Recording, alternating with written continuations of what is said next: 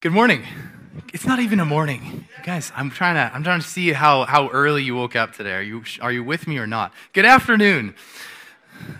I was mistaken, by the way, uh, this morning for, for somebody with the last name, I think Zelensky, uh, because of the, the olive drab shirt I'm wearing. But no, you are in the right place. This is not the United Nations. This is, in fact, Trails on a Sunday afternoon, and I'm so happy uh, that you've joined us. If you're new, my name is Matt. I'm one of the pastors and preachers here uh, by God's grace. My plan, uh, by the way, when I was about uh, 14 to 17, was to be a hermit in northern Manitoba, hunt, fish, trap with my dog until I died alone. So praise God that He has other plans, uh, and I, I, get to somehow be a pastor, which is, which is really strange.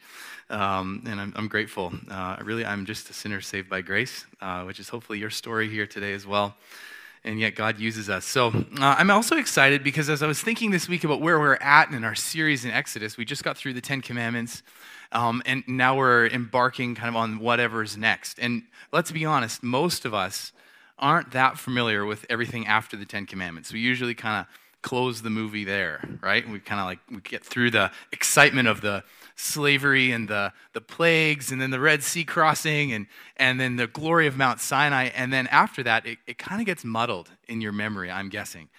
Uh, maybe the movie didn't quite slow down and do like six hours of legal material after that like we maybe should have if we were going to be biblically accurate. I don't know if you're one of those people. I am. Uh, I always, when I'm watching a Bible movie, it's the worst. You don't want to be in the room. I'm like, that's not right oh, that, oh, that was good. That was terrible. That's not in the text. Uh, so maybe it's a good thing that, that they didn't go for six hours of legal material after the Ten Commandments.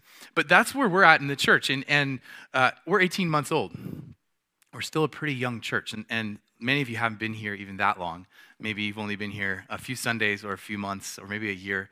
And uh, it, it, struck me today that this is a beautiful time for us as a church to kind of settle in with what do we do with this law. Because really, isn't there a lot of confusion in the church these days about the relationship that we have as Christians with the law? What do we do with this in our Bible reading and in our personal life? What does it have to do with my Christian walk? And it might seem like a bad question to ask an 18 month old uh, church. And yet, I, I was reminded as I was prepping this week that Leviticus is actually the first book that, that Israel would teach to their children. And why is that? Well, it's, it's very concrete, right? There's clean and there's unclean, there's right and there's wrong. And so, really, there, there's nothing better as a young church than for us to grow in our knowledge of who God is and what holiness might look like and what it looks like to walk with Him uh, than, to, than to go through uh, exactly what we're going through. So, I'm, I'm very happy to be able to do that. And by way of introduction, um, just a reminder, right? We've come from the Ten Commandments, and I'm going to pick up a big chunk of text today. So we're in Exodus chapter 20, uh, you can f- turn your Bibles there. Uh, there should be a Bible in front of you if you forgot yours today uh, in the pew. and this new section, beginning in, uh, in verse 22, immediately follows on the heels of the giving of the 10 words or the 10 commandments. Uh, and I'll use those interchangeably. Moses is still on the mountain. They'll be on Mount Sinai for a long time. And he's just re entered or entered this thick darkness where God was. And it's a, it's a new section that begins with these words. It says, Moses went into the thick darkness where God was, and then it says, and the Lord said to Moses. And the speech that God gives goes all the way through the end of chapter 23. And so this is kind of the very first speech post Ten Commandments. And this is right before the covenant is confirmed in chapter 24. So just a bird's eye view, right? We've got the Ten Commandments people kind of freak out. Moses goes into the cloud and gets this rev- extra revelation from God before coming back to the people and saying, This is all that God has said. Will you enter into this covenant? And so this covenant is broken up into six subsections. And it's called the, the Book of the Covenant, as we'll see in a moment. Um, firstly, if you're scanning in your Bible here, beginning in verse 22, going 26, is all about the right worship of God, idols, uh, altars, all of these kinds of questions. Next, in verses 1 through 32 of chapter 21, is laws about slavery.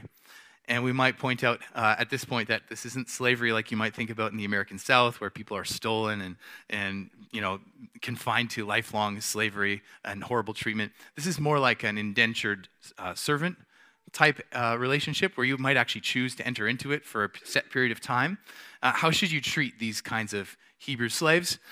And then, thirdly, in verses 33 through uh, 22:15, we see that there's laws about what do you do if somebody steals or something gets broken? Uh, how do you fix it? How do you make something whole and, and restore? How do you make restitution? And then, uh, fourthly, is some questions of just general justice. We might say sort of miscellaneous social concerns in 22:16 through 23 verse 9. Fifth section or subsection rather, is laws about Sabbaths and festivals. These are special occasions, either weekly or annually, um, or every seven years, or every seven times seven years, that you're supposed to recognize as special and take times of rest and, and feasting, celebration.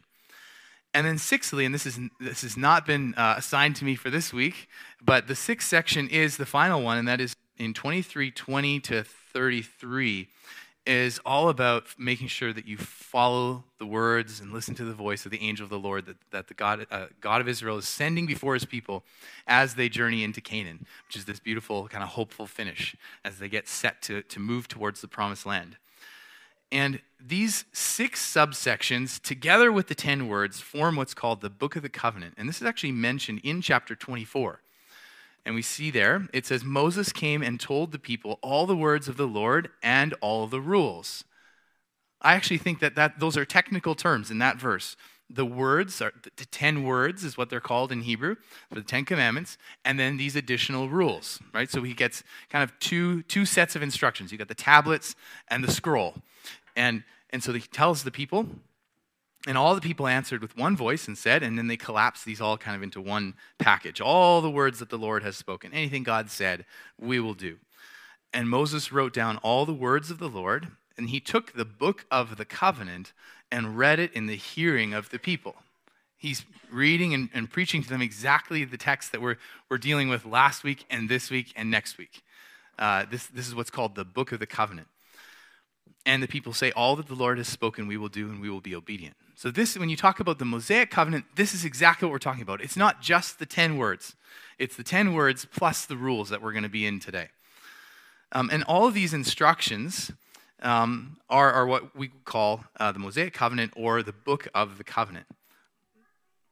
And so, looking at these six sections, uh, if we go back a slide here, it might look like at this point in the text, God kind of goes on a rabbit trail, right? Like, wait a minute, what? Like, if you could choose anything to put at the heart of a covenant, would it be laws about slaves and like weekly times of rest and, and what to do if an ox scores somebody? It kind of seems like a rabbit trail, right? But we're going to find it's actually uh, anything but that. It's not just a random collection of extra rules, um, but in, in what way is it linked to the, to the 10 words? In what way is this really suitable material to form the heart of the covenant document. And that's what we want to dig into uh, today. And we're going to move at a, a, quicker pace. I will not be able to ver- uh, preach verse by verse. But as you skim these sections, there will be an opportunity coming up where you can call out uh, a verse that you think is interesting. And so I, I, want you to kind of psych yourself up for that. There will be an opportunity. I'm going to give you, I won't give you the mic. You'll have to yell. Uh, just tell me this verse. And, and then uh, if, if it's something that's like, what is that doing in there? I want you to kind of zero in on that as you're scanning through. All right? and so we'll find that this book of the covenant has so much to teach us. Um, and, and every time we, we look at it through a new lens or a new level of observation, it just has richness on its own and, and powerful applications for us in the new covenant. Um, and we want to look at it through two lenses primarily this morning. Um, but before we get all the way into it, let's, let's pray uh, together. Lord God, I thank you so much for your word. I thank you for taking this group of Hebrews um, out of the slavery that they had no power to free themselves from. That they cried out to you, Lord, and that you were faithful and you heard their cry and, and you were faithful to keep your promise to Abraham to, uh, to bring his descendants out of the land of their slavery with great possessions. Lord, you were so good to them. Um, and, and so, God, as we look at the things that you you speak to this, this group of, uh, of former slaves, freshly out of their slavery and into freedom, uh, freshly into a new national relationship with you. Lord, I pray that you would help us to see what this text has for us today. I pray, Lord, uh, that Holy Spirit, you would, um, that you would speak, that you would convict, and that we might get to know your heart and, and grow in our holiness as we read. I pray in Jesus' name. Amen. So, the first lens I'd like to look at this through is mm, here we go. Lens number one. Um, and, uh, and this first lens is really actually a critical one. It, it might seem obscure, but this should be the basis of your Bible reading. So, firstly, we want to look at this collection of rules and, and look at it in light of the major events uh, of, of the book that it's in. Isn't that how you read your favorite novel? I think I've pointed this out to you before. If there's a scene in the movie, you should relate it to the major events of the movie. If there's a, a dialogue in, a no, in your favorite novel, you should relate it to to the major events of the novel, right? Everything feeds and, and looks back on or look, anticipates or foreshadows those major events. And what is the major event of the Old Testament? The Exodus, right? It's, it's the judgment of Egypt, the bringing out of the slaves, and, and the splitting of the Red Sea. And so that is the major event. And we actually are right in that very book. This is the book of Exodus, right? This is the, the main book of the, the main event uh, of, of not only the Torah, but the entire Old Testament. The entire Old Testament is, is just like the continued story of this group as they live in light of what God has done for them. And so, what we want to do is we want to look at okay, these rules are, are, are given to a group of slaves who have just been freed, right? So, what do we find is actually very interesting. We notice that there's a lot of mention of rest, restitution, setting things whole again, freedom, treating each other properly, remembering that you should be you should live like former slaves. Remember that you were once slaves and treat each other well. So this is a perfect list of rules in terms of what we might call the concept of shalom or rest or wholeness, peace together. And what a great thing. I mean, if you took a group of former slaves and you promised them one thing, what would it be? Rest, right? And if you could add, add a few things, what might it be? The ability to work and, and sow seed in your field and then, and then actually harvest it and enjoy the fruit of your own labor and sit under the shade of your own tree, right? The ability that when wrong is done to you, somebody would step forward and say, We need to make this right. You shouldn't be mistreating each other like this. So this is perfect. And really, um, it's, it's all about rest and wholeness because all they've known is the endless work of slavery. So, just to, to get a sample of the text, so I'm not talking about the Bible without reading it, let's, let's go through and just, I want to note a few things along this theme. um, 21, chapter 21, in verse 2. When you buy a Hebrew slave, let's read that in light of the major events of the book, shall we? What do you do with a Hebrew slave? Do you be like, you should be like Pharaoh, right? Like, yeah, I got power over this guy. I'm to make him work till he drops, right?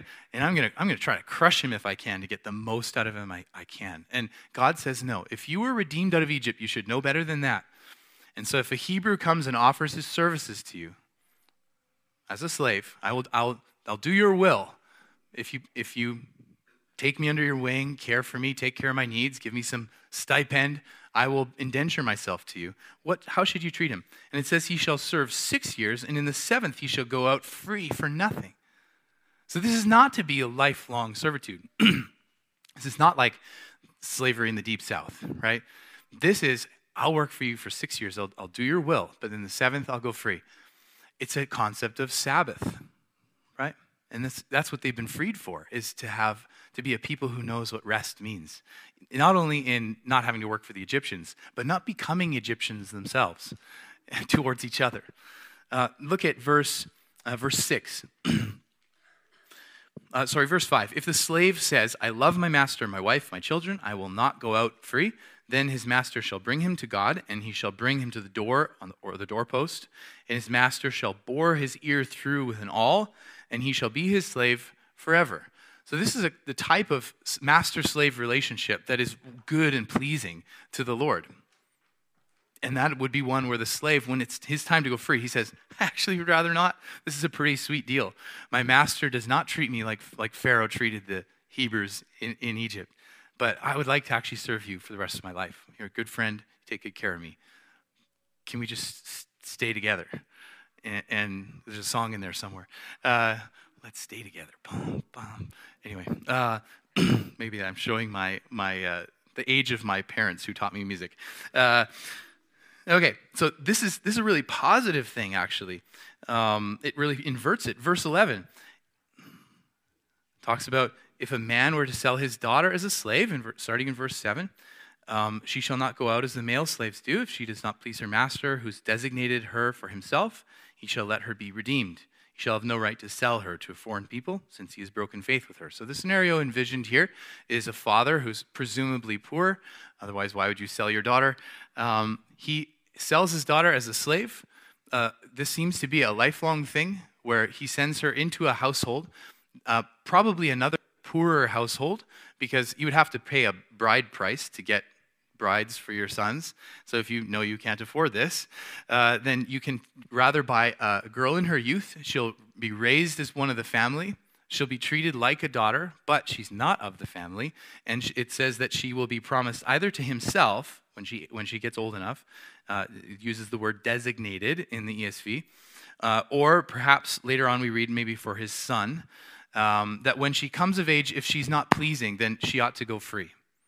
Of course, if she is pleasing uh, and, and she's one of the family and they would just love to take her on and say, yes, let's do this marriage thing, it's no longer a slavery relationship anyway. And now it's a marital bond that will keep the family together. Um, and so it, it's countercultural for us, for sure. This is not how we operate. But, but in the ancient world, this was actually, it wasn't an injustice uh, at all. But a father would willingly find a good family and say, You can take my daughter, raise her as one of your own and then when the time comes, it would be great actually if she would marry into your family.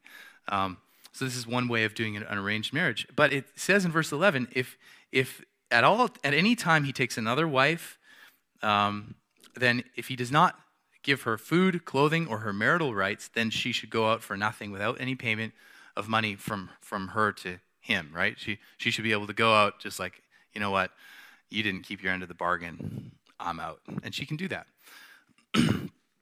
Look at verse 16. Whoever steals a man and sells him, and anyone found in possession of him shall be put to death. This would completely obliterate the slavery that we, that we saw in America, right? And in, and in England. Um, so don't be stealing people and selling them. People are not property. Look at verse 27. Um, if somebody knocks out the tooth of his slave, male or female, note the, note the level playing field there, he shall let the slave go free because of his tooth. Isn't that interesting? Usually it would be eye for an eye, tooth for a tooth. Right? You're familiar with this? This is how the law usually works. But here, it's not the master gets his tooth knocked out, it's the slave gets to go free. You see the priority of freedom and rest? And it's like, hey, you know what? If you're going to be, be mistreating your slave, I mean, how does a master knock out the tooth of his slave? this is not a good relationship. How about we go our separate ways? Um, chapter 22 all about restoration now. Uh, restitution. Verse 4 If a stolen beast is found alive in his possession, whether it's an ox or a donkey or a sheep, he shall pay double. So don't be a people who goes around stealing. You make sure that you, uh, you make it right. You restore shalom by actually paying back. Our modern justice system doesn't do this. If somebody steals from you and, and they you know, steal your car and torch it, let's say you don't have insurance, as they didn't in the ancient world, uh, somebody steals something of yours and destroys it, what happens to them? They get locked in a cage. And what do you get? Nothing. That's not restitution. That's not justice. The, what the Mosaic Law gives us is an actual uh, heart to restore things and bring things back right again. Beautiful.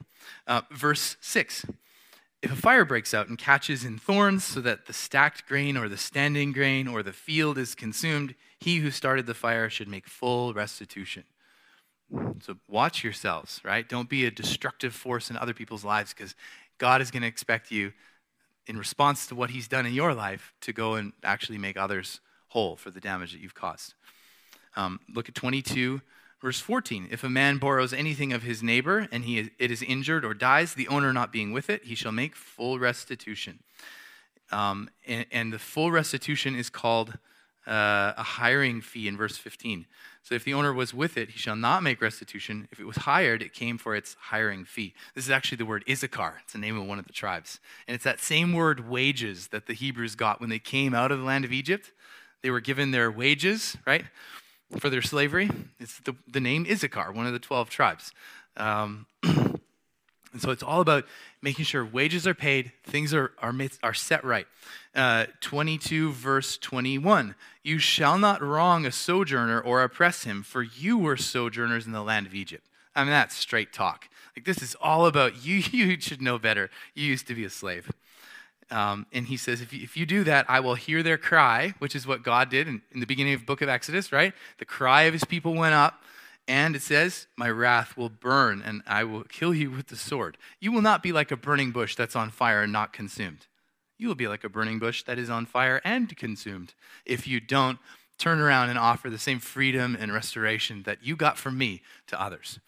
Um, we could go on and on. Um, there's, there's so many. He repeats in 23 9, don't oppress a sojourner. You know the heart of a sojourner, for you were sojourners in the land of Egypt. Um, it, it, talks about the rest that the land is to have in verse 11, 23, verse 11. The seventh year you shall let the land rest and lie fallow, that the poor of your people may eat. So that even the poor people who, who don't have land and, and, or maybe sold their land to pay a big bill, right? Maybe that's that guy who set the field on fire before and had to make full restitution. He's like, I sold my land to make things right. Now what do I do? Will the Lord care for me? Yes, in his law, there's a built in provision that, that you might let the land rest, that the poor people can actually also get something to eat, that you wouldn't have anybody who's starving and destitute. Uh, and so uh, while we could continue and we could do a whole sermon just on that, um, I hope what you can see here is that really um, obedience and rest and, and salvation are all bound up together here for this group of former slaves. It's a, it's a beautiful lifestyle that they're being called to. A hard one at times when you have to make good on something, um, but certainly an appropriate lifestyle for former slaves. Uh, and this, this redemptive event of the Exodus is the major background, right? This is not actually primarily, if you look at, at the nature of this book of the covenant, it's not primarily all about doing, is it? It's primarily all about resting and, and finding peace with each other, with the land, with the poor, with the Lord. So when we talk about the Mosaic covenant as a covenant of works, we're actually using terminology that's kind of foreign to this book of the covenant. Yes, these are things that, that Israel should do, and, and that's true. But mainly, this covenant is there to bring rest. Where are they on their way to? The promised land, that place of rest that God had promised Abraham. So, this whole thing is, is really setting them up for a beautiful rest. Um, how do we know this is true? Look at this. The sign of the Mosaic covenant, every covenant has a sign, right? What was the sign of the Noahic covenant, the covenant with Noah? The rainbow, right? You're familiar with that one. The sign of the Abrahamic covenant, circumcision. Covenants have signs that say something about the covenant. What is the sign of the Mosaic covenant? Speak to the people of Israel and say, Above all, you shall keep my Sabbaths for this is a sign between me and you throughout your generations, that you may know that I, the Lord, sanctify you. Isn't there rest in that? Look, you're going to strive to be holy. You should. You should. You should work to, to fulfill this law and keep it. But you need to know fundamentally eh, that the Sabbath is the most important commandment because that's the one that reminds you that I, the Lord, am the one who did the work. I sanctify you. And that's the sign of the Mosaic covenant. It's a covenant of rest. So these laws uh, had a role in the life of Israel. Um, and primarily, it's just hey, you know what? Remember that you were slaves. Um, live compassionate, restful, and restorative lives like former slaves should. And so, shalom is on the heart of God, and we need to reflect that in the nation, in the tribes, in the families, and in your own hearts. And, and this is like, okay, that's, that's all fine and good, right? But we don't have a lot of boars goring people these days. What does that have to do with, with us? We're not part of this covenant. Uh, a lot of these laws have to do with slavery and arranged marriage, and it seems very foreign to us. But the heart of it is still really the same thing, isn't it? That rest and, and peace and justice are on the heart of God. He doesn't just save them and then get them to sing songs about his glorious rescue from Egypt. He does that. But he, he adds to it that we might actually grow in his likeness, that we might grow closer to him and express who he is to others. And so we read um, in Galatians, it's very interesting. Um, Paul is really fighting in the book of Galatians against legalism, against adding the law as something that you need to have righteousness before God, right? He says, no, no, no. The only righteousness that you can have is through Christ paying your debt, giving you his righteousness on the cross.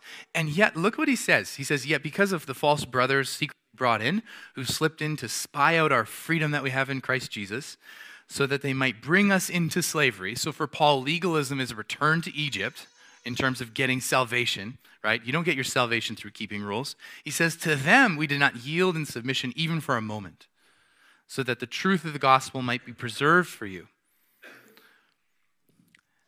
And then he continues uh, in verse 9 when James and Cephas and, and John, who seemed to be pillars, received or perceived the grace that was given to me, they gave the right hand of fellowship to Barnabas and me, that we should go to the Gentiles and they to the circumcised. And then note this. So Paul is like, this whole social justice thing and all the keeping of the righteous requirements of the law, we totally reject that as, as grounds of salvation. But then, and then he says, but as I go on my mission, they asked us to remember the poor, the very thing I was eager to do. So is social, is social justice and is, is social concern and compassion a part of the gospel? No. It's not built into the gospel. The gospel is what Christ did on your behalf on that cross. Is it a fruit of the gospel? Absolutely. This book of the covenant is not their redemption. It comes after their redemption. They're brought out of Egypt and then they're told, hey, by the way, this is how you can live in light of your redemption. And so this book of the covenant plays a similar role to, to really the whole of scriptures in our lives. We should look at it and say, hey, God, how do you, what is your heart like towards the poor, towards that person that I just wronged, in my business relationships and my family? Because really, that's our task now, is to remember our redemption and then to move forward knowing God's heart, right? So, um, this should, should change not only how we view these, these laws, this book of the covenant, right, in terms of rest versus works. Too often we're used to thinking about the law as just demands, um, but really it's an offer of rest here. But it also should change how, uh, um, how we think about how God might lead our church to help bring others to rest, both through the gospel and through practical acts of compassion and justice. If there's somebody in your life that has a need, a brother or sister uh, here sitting around us, uh, we demonstrated this as a church a few weeks back when Quentin Michelle's basement uh, became very Noahic. Right? Flooded? Yeah. Uh, you know, bring a fan, bring a dehumidifier. It's all good. Let's, let's pitch in. But also, maybe that person on the street uh, who's far from God, who needs both the gospel and maybe a, a, a sandwich. So, things to think about as we live out our redemption as a church. And then the second lens is that each of these rules is actually a divine extension or a divine application of a principle found in the 10 words or the 10 commandments. Um, and, and so we can be asking ourselves as we read, what does this, this particular weird little law about boars or bulls goring people have to do with the 10 words? So, really, what this section is also doing is not only reminding them of their rest and challenging them to live holy lives, but it's unpacking like what did God mean when He said these Ten Commandments? What are some specific examples where I could actually apply the 10? So it's just unpacking. It's like, okay, let's take a law, let's unpack that into daily life in ancient Israel.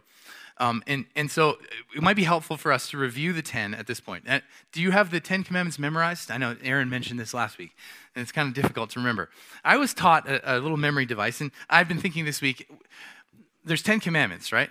How many fingers? Yeah, 10. 10 fingers. Are we given 10 fingers because God would give 10 commandments? Or did he give 10 because we already had 10, 10 fingers? I, I, don't know. It's like the chicken and egg question. Uh, but these fingers here are going to help you remember the 10 commandments, okay? So everything you do with your hands, right? everything that your thoughts and, and your attitudes and your, your deeds, uh, they all kind of come through your hands eventually. So they can help you remember the law of God. So let's do it together. So do it with me, okay? So there's only one God. Two is too many. No idols, right? Two is too many. And then Father, Son, and Holy Spirit. That's number three. The Trinity, yeah? Uh, keep his name holy. Uh, don't take his name in vain. Fourthly, you got four fingers like this thumb in front, lay it down flat. That's you taking a nap. Huh? Remember the Sabbath. Keep it holy. Rest on the Sabbath. then all five fingers, good Boy Scout fashion. All right? Honor your father and your mother. then we're going to go four fingers again. That's still you taking a nap, by the way. Then you got two fingers over here. Pointed at the other hand. Boom. Don't kill. Right? That's four plus two, if you can do math. Uh, don't murder. Seven, you're going to have five fingers out like this, two fingers like this. That's you on your wedding day, standing there at the aisle, right? Two people before the, the altar. Remember your marriage vows. Don't commit adultery. Uh, and then you're going to have four and four. And uh, again, if you're doing math, that'd be eight. You can either go like this, kind of crisscross in front of your eyes, or like this, jail bars, right? You don't want to steal. You're going to end up in jail. All right. then uh, five here, four over here. You're going to go like this. Don't say lies behind someone's back, right? Bear false witness. And then finally, all five out like this. And gimme, gimme, gimme. Don't covet, right? So those are the 10. Hopefully, that's a, a useful memory device for you, maybe for your kids. Uh, to, to remember these things. And so this is the part where I'm going to open up the text to you, and I just claimed that every one of these little obscure laws is somehow an unpacking of these 10. So shout her out. What have we got? What do you want to What do you want to apply uh, from the Ten Commandments? Find a verse, and uh, either you can suggest how it might connect, or maybe you're just wondering. So if you shout out a verse, we'll have a conversation. Who will be first? Anything from tw- uh, 20 verse 22 through uh, I guess we can do 20, chapter 23 as well, all the way through. So just give me the reference. We can all turn there.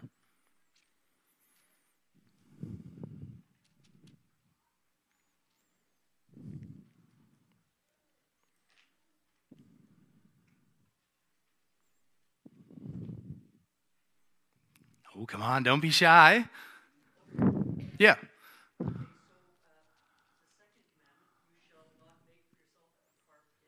Yes. Which chapter are you in? 2023.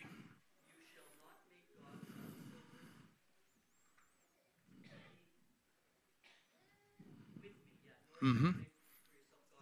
Absolutely. Mm-hmm.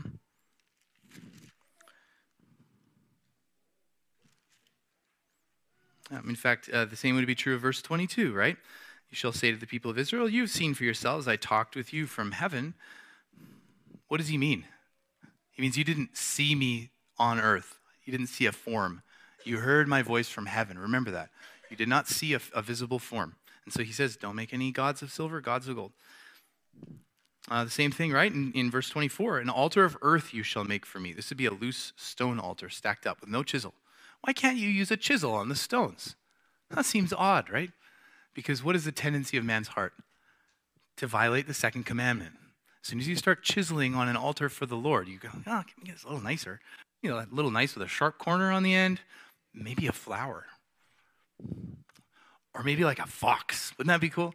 And soon everyone's bowing around an altar that's carved with all kinds of creative things from the chisel, and they start to get distracted, and their heart starts to bend towards the images instead of the one who you're supposed to be worshiping. So just pile up some rocks. Just any old rocks will do. Don't touch them, okay? Don't even put your chisel on those things. That's second commandment violation. As soon as you touch a chisel to a rock that has to do with the worship of God, uh, uh that, that could be a problem. So that'd be an application of the second one. Anyone else?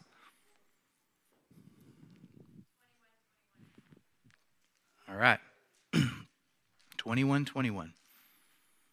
But if a slave survives a day or two, he's not to be avenged, for the slave is his money. Ooh, that's a, that's a tough one, hey? So, back to the context of verse 20. When a man strikes his slave, male or female, obviously not an ideal situation in the view of this text, with a rod, and the slave dies under his hand, he shall be avenged. What commandment is that? Sixth one. Seventh, sorry. Six? Yeah, four plus two.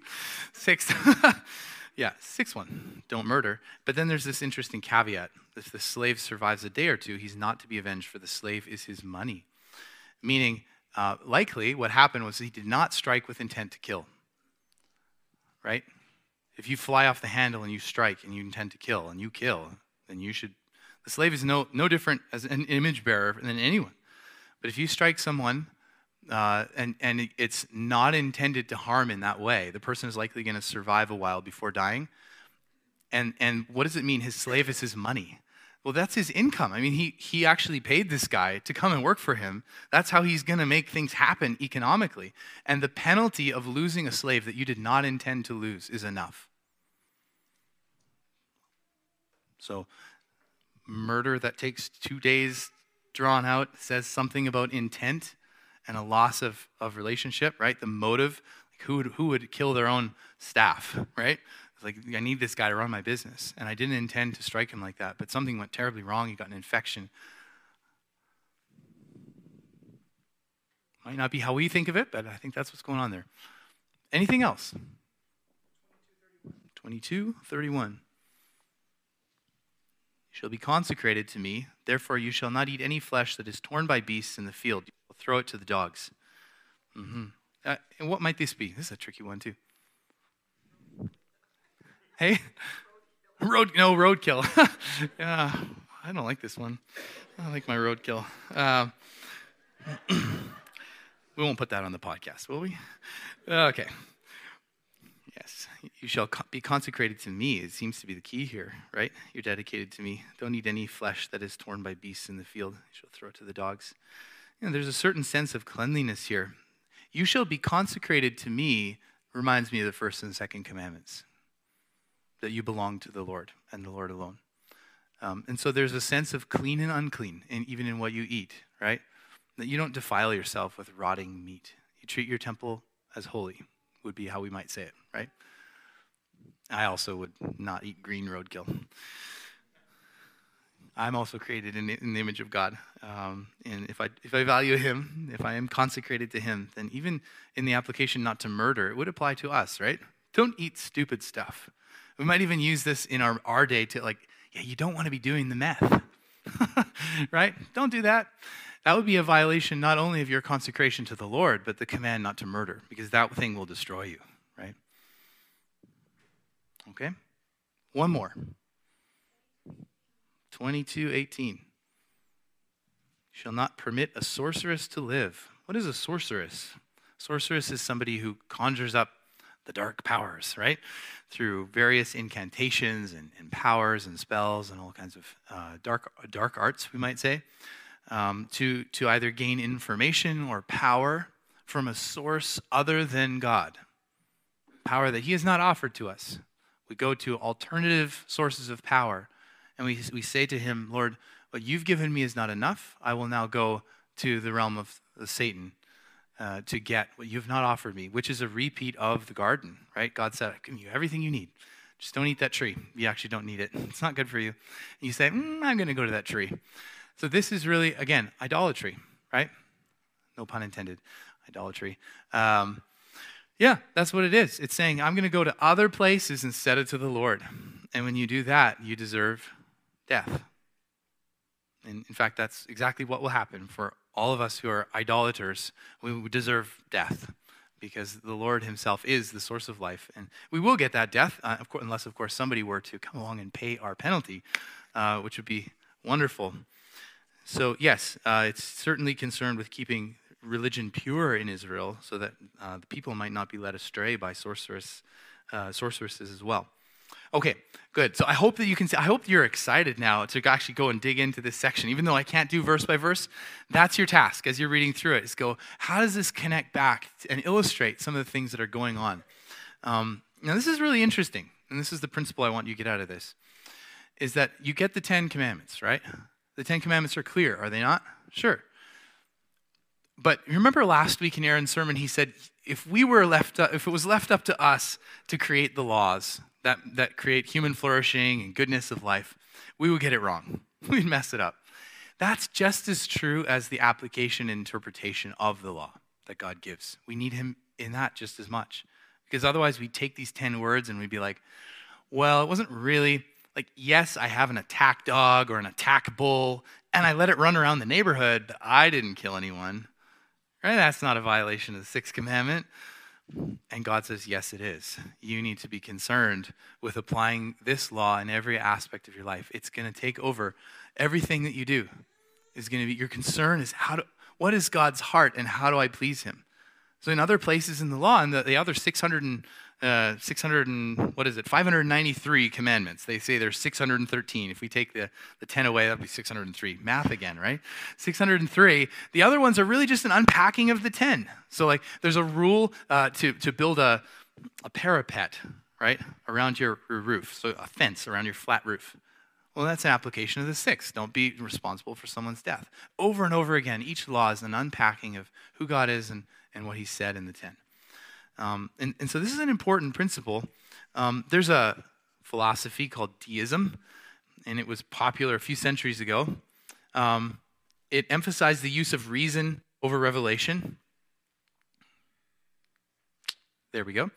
Uh, the use of reason over revelation for deciding religious questions basically saying, look, yeah, God has said stuff in the Bible, but really in the end, He's left it up to us to think it through and figure it out. And that is actually not, not true. Um, deism basically says that God kind of created the world and then stepped back and is now unconcerned and uninvolved. And that's not the God of the Bible. The God of the Bible doesn't just create and walk away. Not only that, he doesn't legislate and walk away. Huh. He gives you laws, and then he steps right into the nitty gritty and helps you figure out how to apply. And, and as we zoom out into kind of our context, again, we're not under this covenant. We don't live under this law. And yet, what has God given us that we might, in our day to day, as we deal with all the COVID stuff and all the wars and, and the transgender question and cloning and everything that you could possibly name, uh, modern political machinations and whatever, whatever there is, right? Has God given us anything, or has He just said, "Well, I guess, I guess the Bible is an old book, so you're on your own"? Well, He's given us the Bible, and then He's also given us the Holy Spirit. Even though we're not under the letter of this law, I think you and I can see the application of build a fence around your flat roofed house. You're like, I don't have a flat roofed house. Yes, but there's certainly things in your life, like, for example, fixing the brakes on your car maybe you need to get done this week. Same thing. The Holy Spirit is there to convict us and to lead us into those things. God is intimately involved with the application of everything that He said in this book. And He does so, so for us by writing the law on our hearts, and the Holy Spirit will come and remind us of what was spoken. And, and that's really my pastoral burden. There's so much confusion in the church on what the law is, right? And we rightly understand that we're not under this old covenant that, that was all about gaining righteousness through our works. That, that's, that's all true. But the law is so much more than that. And if all you can see is that, oh, when I read the law, I'm just thankful we're not under that anymore. There's nothing to say to me. I think we're, I think we're immature, if that's our view. We need to embrace the law and say, hey, what is that saying to me? What is God aiming at here? And, and even built into the law itself, the ancient Israelites were asking themselves that question. They knew the 10. But then when God would bring forward the application in this book of the covenant, they go, oh, I never thought of that one. Right, that, that's, that's built into the 10 too. I, right. So there's principalization of the law. What was the principle of the 10? And God will help us understand what the principles of the law were. And, and to establish this, because there's so many, so many competing ideologies around what the law is, the question really is what was the teaching of the apostles and, and Christ himself? So Jesus reinforced and esteemed the law. Um, Matthew 5, 17 through 19. Do not think I've come to abolish the law or the prophets. I've not come to abolish them, but to fulfill them. For truly I say to you, until heaven and earth pass away, not an iota or a dot will pass from the law until all is accomplished. Therefore, whoever relaxes one of the least of these commandments and teaches others to do the same will be called least in the kingdom of heaven. Whoever does them and teaches them will be called great in the kingdom of heaven. Jesus is not teaching salvation by works, but what he's saying is this book, none of this book is expired. You're going to live in fulfillment of the whole thing by God's grace. Um, secondly, we see that for in Romans 10, the law is not the basis of our righteousness. Christ is the end of the law. There we are. Uh, Christ is end of the law for righteousness to everyone who believes. This law is not going to make you righteous. Jesus did that.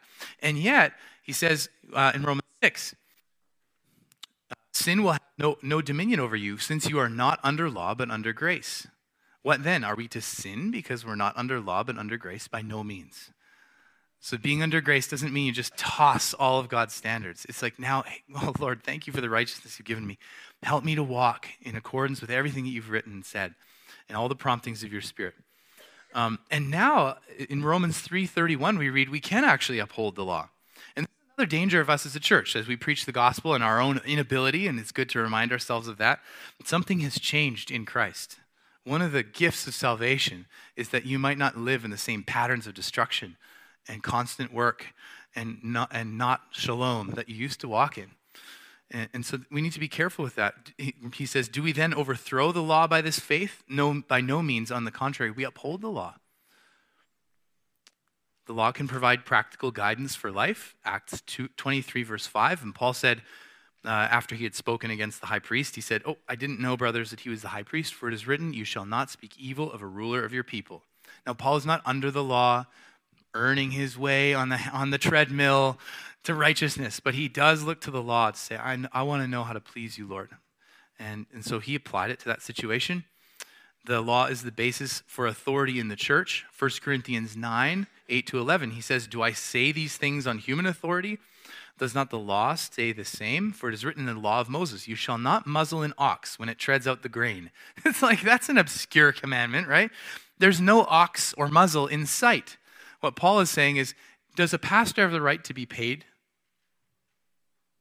And so he goes back to the law and he's coming with, like, what are the principles here that I am going to fulfill as a Christian? Don't muzzle the ox. And then he says it, he spells it out. He says, uh, is it for oxen that God is concerned? Does he not certainly speak for our sake? It was written for our sake, because the plowman should plow in hope and the thresher thresh in hope of sharing in the crop. So Paul, uh, Paul would see in there uh, the kernel, the principle is hope. That when you work, you work with hope. Anybody think that might be relevant to former slaves? right? That you should share in your labor, the fruit of your labor. It's a beautiful thing. And Paul's understood this in the context of the former slaves hearing the law and going, yeah, that's a good law. Even the ox gets to share in the labor. How much more so the pastor? And then Paul, of course, backs off and says, and I waive my rights. and you should do the same for each other. Uh, so I'm not asking for a, a, a salary. Uh, I'm, I'm doing the same thing he's doing. All right. Okay. Uh, we can apply the principles of the law to a fresh situation, and this is actually a sign of Christian maturity. You know, one of the most difficult passages in the New Testament, I think, is 1 Corinthians 14, right? Tongues and prophecy. Whoa, what do we do with this? And I'm not going to have a sermon on that. That would, that would take us another hour. However, I would love to one day. Um, however, isn't this interesting that he pauses? Paul pauses in the midst of this discussion on contentious church practice in the first century, and he says, "Do I?" Uh, he says, "Brothers, do not be children in your thinking. Be infants in evil, but in your thinking be mature." And what does he bring to to help them grow in that maturity? He says, "In the law it is written."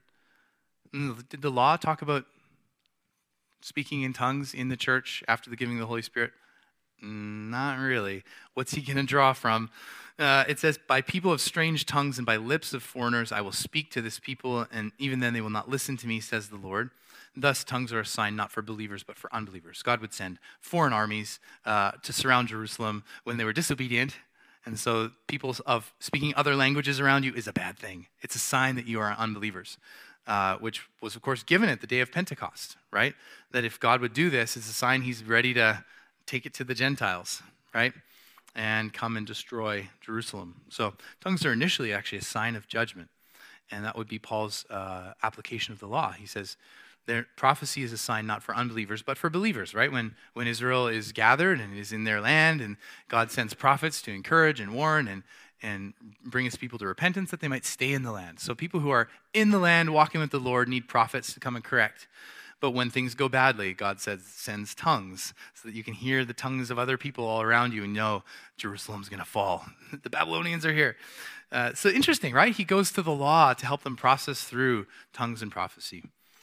Um, the basis, of course, is the spirit, not the letter. We are released from the law, having died. Oh, there we go. Uh, having died uh, to that which held us captive, so that we serve in the new way of the Spirit and not in the old way of the written code. Redemption enables us to fulfill the law. Romans 8. He condemned sin in the flesh in order that the righteous requirement of the law might be fulfilled in us, who walk not according to the flesh, but according to the Spirit. This isn't about primarily your justification. This is about your sanctification. The righteous requirement of the law, not by the letter, but by the spirit of the law, will be fulfilled in you as long as you walk by the spirit instead of saying yes to the flesh. That's his aim in terms of bringing the church to maturity. Um, if we're reconciled to God, we, we can actually please God, which we weren't able to do before. Romans 8, 7 to 8. For the mind that is set on the flesh is hostile to God, for it does not submit to God's law, and indeed it cannot. Those who are in the flesh cannot please God. What's being implied? Those who are in the Spirit can please God. Yes. We don't have to be down on ourselves and think there's no way that I could even begin to look at the law and think I could do any of this. That's no longer true in Christ. Now, you'll never do it perfectly. You'll always fail, and you'll come back to the foot of the cross. Uh, but what an encouragement to know that we don't have to displease God like we did before we were saved. We don't have to be a wrecking ball in someone else's life like we did before we were saved. Um, even the believing Jew uh, sorry, love, uh, it fulfills the law, which is the central principle. I think we're familiar with this. Um, lo- the one who loves one, uh, one another has fulfilled the law. But even the believing Jew, and this is often a question that we get in the church, right? Well, maybe the Jews are still under the law, but Gentile Christians aren't. Well, guess what? Paul is Jewish, and what does he say? He says, To those outside the law, I became as one outside the law, not being outside the law of God, but under the law of Christ, that I might win those outside the law. So some people say when Paul saw a Jew, he hid his ham sandwich behind his back. Paul himself can go to Gentile regions. He can eat with Gentiles, all of which would have been real risk for a Jew who was trying to live under the law. He's not living under the law, he, but he f- totally is out there to fulfill the law by bringing the gospel to the Gentiles, by seeing them grow in holiness. And if that means a ham sandwich, so be it. Right? But he doesn't want to cause the Jew to stumble. Um, and, and finally, the Spirit and the law actually have the same goal. Galatians 5, verse 13 and following. For the whole law is fulfilled in one word you shall love your neighbor as yourself. But if you bite and devour one another, watch out that you are not consumed by one another. That is really a, a, the heart of this book of the covenant that we're studying today, right? Don't bite and consume, rather restore, set right, set free. Verse 16, but I say, walk by the Spirit, and you will not gratify the desires of the flesh. So the Spirit and the law have the same goal, and that is love for God and love for others. Um, these are opposed to each other to keep you from doing the things that you want to do. But if you're led by the Spirit, you're not under the law. Isn't that interesting? This is part of the reason why we have confusion in the church. It's like, if you're led by the Spirit, you're not under the law. At the same time, the law and the Spirit have the same goals. Fascinating. And so that's, that's a, I hope that sets a fire under you to go and reread the law, not as something that was canceled. Thank heavens we're not under that anymore. But praise God that though we're not under it, we do get to fulfill it. Lord, how would you have me fulfill this, this text today? Um, and, and so I would propose that we have a holistic view um, of the law, uh, which is a biblical view of the law. And you've heard a few things, and, and one would be this the division of the law into moral, civil, and ceremonial, which, if you find that helpful, that's fine. But if you're doing that so that you can ignore two thirds of the law as civil and ceremonial, I think we have a problem. Nowhere in the scriptures is the law divided up in that way, and then the moral law is the only thing that, that you're under somehow. We're not under any of it, but we fulfill all of it. So, for example, I could wear poly cotton and still fulfill the commandment not to wear mixed fabrics because that goes back to which commandment? Number two, don't mix the worship of God with the worship of idols. Same reason they're not supposed to plant two different types of crops in a field, right? And intermarry because they might get led astray to idols. Don't be mixed of heart, be single of heart. Let your fabric and your fields show it. And so I do fulfill that one. I really do, even though I wear poly cotton blends. And so as you go through the law, do, do actually uh, not just categorize to try to, to try to cope with what you sense is the tension there, but rather ask the Lord, how would you have me fulfill the principle here? Um, and, and, so, yeah, there, there are many other, I think, false ways to, to treat the law. Um, for example, dividing it into communal versus individual, ancient culture versus timeless laws um, things that are repeated in the New Testament or not. Those can all be helpful observations, but at no point then at, after, after the analysis do we cast away part of our Bible as canceled.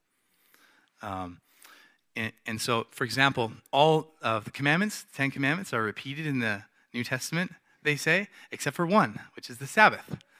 And yet, if that observation leads you to throw out the Sabbath as not for Christians, what do you do with this? It says, For we who have believed enter that rest. So then there remains a Sabbath rest for the people of God, for whoever has entered God's rest also rested from his works as God did from his. Did you know that when you rest from your works and the hamster wheel of your own effort and actually put your faith in Jesus, you are actually fulfilling the end goal of the Sabbath commandment? Trusting in Jesus is the, is the seventh commandment. Uh, sorry, the, um, the fourth commandment, rather, right? Uh, that's the fourth commandment. When you, when you keep that, you've kept the Sabbath. Now, you might say, I still need a time of rest. Amen. That's good. Uh, but fundamentally, the Sabbath is definitely for Christians because you, you participate in when you rest from your works and you say, okay, Jesus, can you, can you work for me instead of, instead of me doing this? Um, and so the Bible does treat the law as, as a unit. You're living under all of it or none of it. You're either striving to fulfill everything you're reading or you're, or you're canceling certain parts of your Bible. And so the apostles saw believers as fulfilling the law through the guidance of the Holy Spirit as they grow in sanctification and never for the purposes of justification.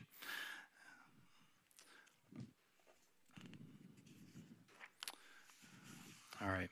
So let's look to the law as a precious revelation from God, um, never the basis of our righteousness. Um,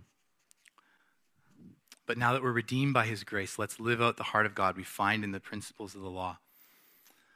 And so, in, in conclusion, going back to uh, lens number one, there we are. Uh, we said that these rules were meant to create rest and wholeness among people who had only known the endless work of slavery. So let's praise God together that we're not on a hamster wheel of good works to please God, even as we strive to please Him and, and be conformed to the likeness of Christ uh, by His grace and, and praise Him, He does not redeem us to put us on a hamster wheel, but now we're free to finally live and thrive under His rule and to bless others. So let's look at the law then as an opportunity to know and celebrate the heart of God, knowing that it carries no more threat, but just opportunity for us. Um, and then lens number two, we said that each of these rules is a divine application or extension of a principle found in the 10 words. And so let's not toss any part of our Bible as canceled um, listen for how the Spirit would apply the principles of the law to our own sanctification journey. And, and so this book of the covenant takes the principles behind the 10 words and fleshes them out into practical life for the Israelites. And the Holy Spirit is doing the same thing with the law for believers today. Um, we need to treat our employees well. We should provide rest and well being. Treat your fiance or your spouse well, not withholding from them what you once vowed to provide. Children, do honor your parents, even though the death penalty uh, prescribed for striking your parents has already been paid by Christ for those times that you might fail. Um, but let the Spirit reveal to you how serious God takes this charge to treat mom and dad with respect because you love the Lord and, and He's treated you so well. Um, we might also apply this to abortion in our day. The Bible doesn't say much about that. But boy, does that ever speak to that sixth commandment. Um, and we are planning a movie night coming up, a pro life movie night somewhere here at this church. It might be on June 12th, that's not settled yet. Um, but do come to that and, and, do celebrate the gift of life that God has given.